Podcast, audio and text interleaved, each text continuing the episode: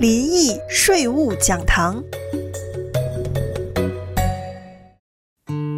欢迎来到林毅税务讲堂，我是会计师林毅。今天呢，就要跟各位来聊一下 FTX 宣告破产，我能在今年年底之前冲销损失吗？在今年的十一月份呢，重大的财经新闻应该是第四大虚拟货币的公司呢，FTX 在十一月十一日申请 Chapter Eleven 的破产保护。这把火呢，也延烧到其他的虚拟货币，例如比特币的价值呢，也大幅的下降。然而呢，有许多投资人关心的话题，除了到底可以回本多少之外，就是损失可以冲抵吗？如果可以呢，是什么性质？以及冲销的时间是什么呢？我在二零一九年的八月呢，曾经写过一篇文章，讲的是虚拟货币的税务处理。引用的是国税局的文告 Notice 二零一四 Dash 二一。简单来说呢，虚拟货币在交易的时候呢，就是不把它当成是外币交易，而当成是一种资本类的资产，就是 Capital Assets。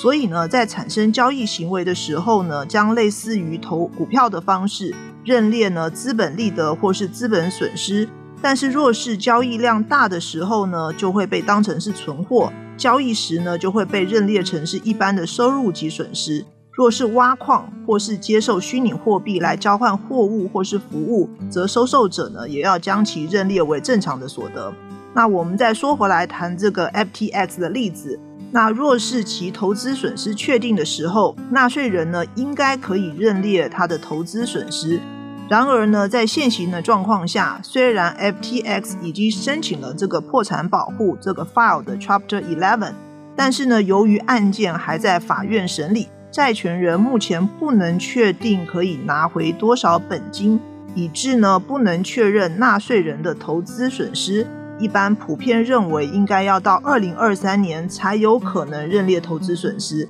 但值得留意的是呢，虚拟货币虽然在多数的状况下会被当成是 capital assets，报在个人税表格一零四零的 Schedule D 的项下，但是呢，它的天然的性质不是股票，所以限制股票 wash sales 的限制呢，并不适用于虚拟货币。那我之前也写过一篇关于传统税务规划的技巧。里面提到其中的一个技巧呢，就是在年底之前呢，各个纳税人可以读一下自己的 portfolio，一个投资组合，看看有什么呃对冲的投资损失。大家可以运用这个原则。那如果呢有兴趣的听众呢，可以上我们的官网 triple w 大 a g a p e c p a dot com 获得更多的税务讯息，或是致电我们 Cupertino 的办公室，电话号码是四零八七二五一七零零四零八七二五一七零零。感谢大家的收听，我们下期再会。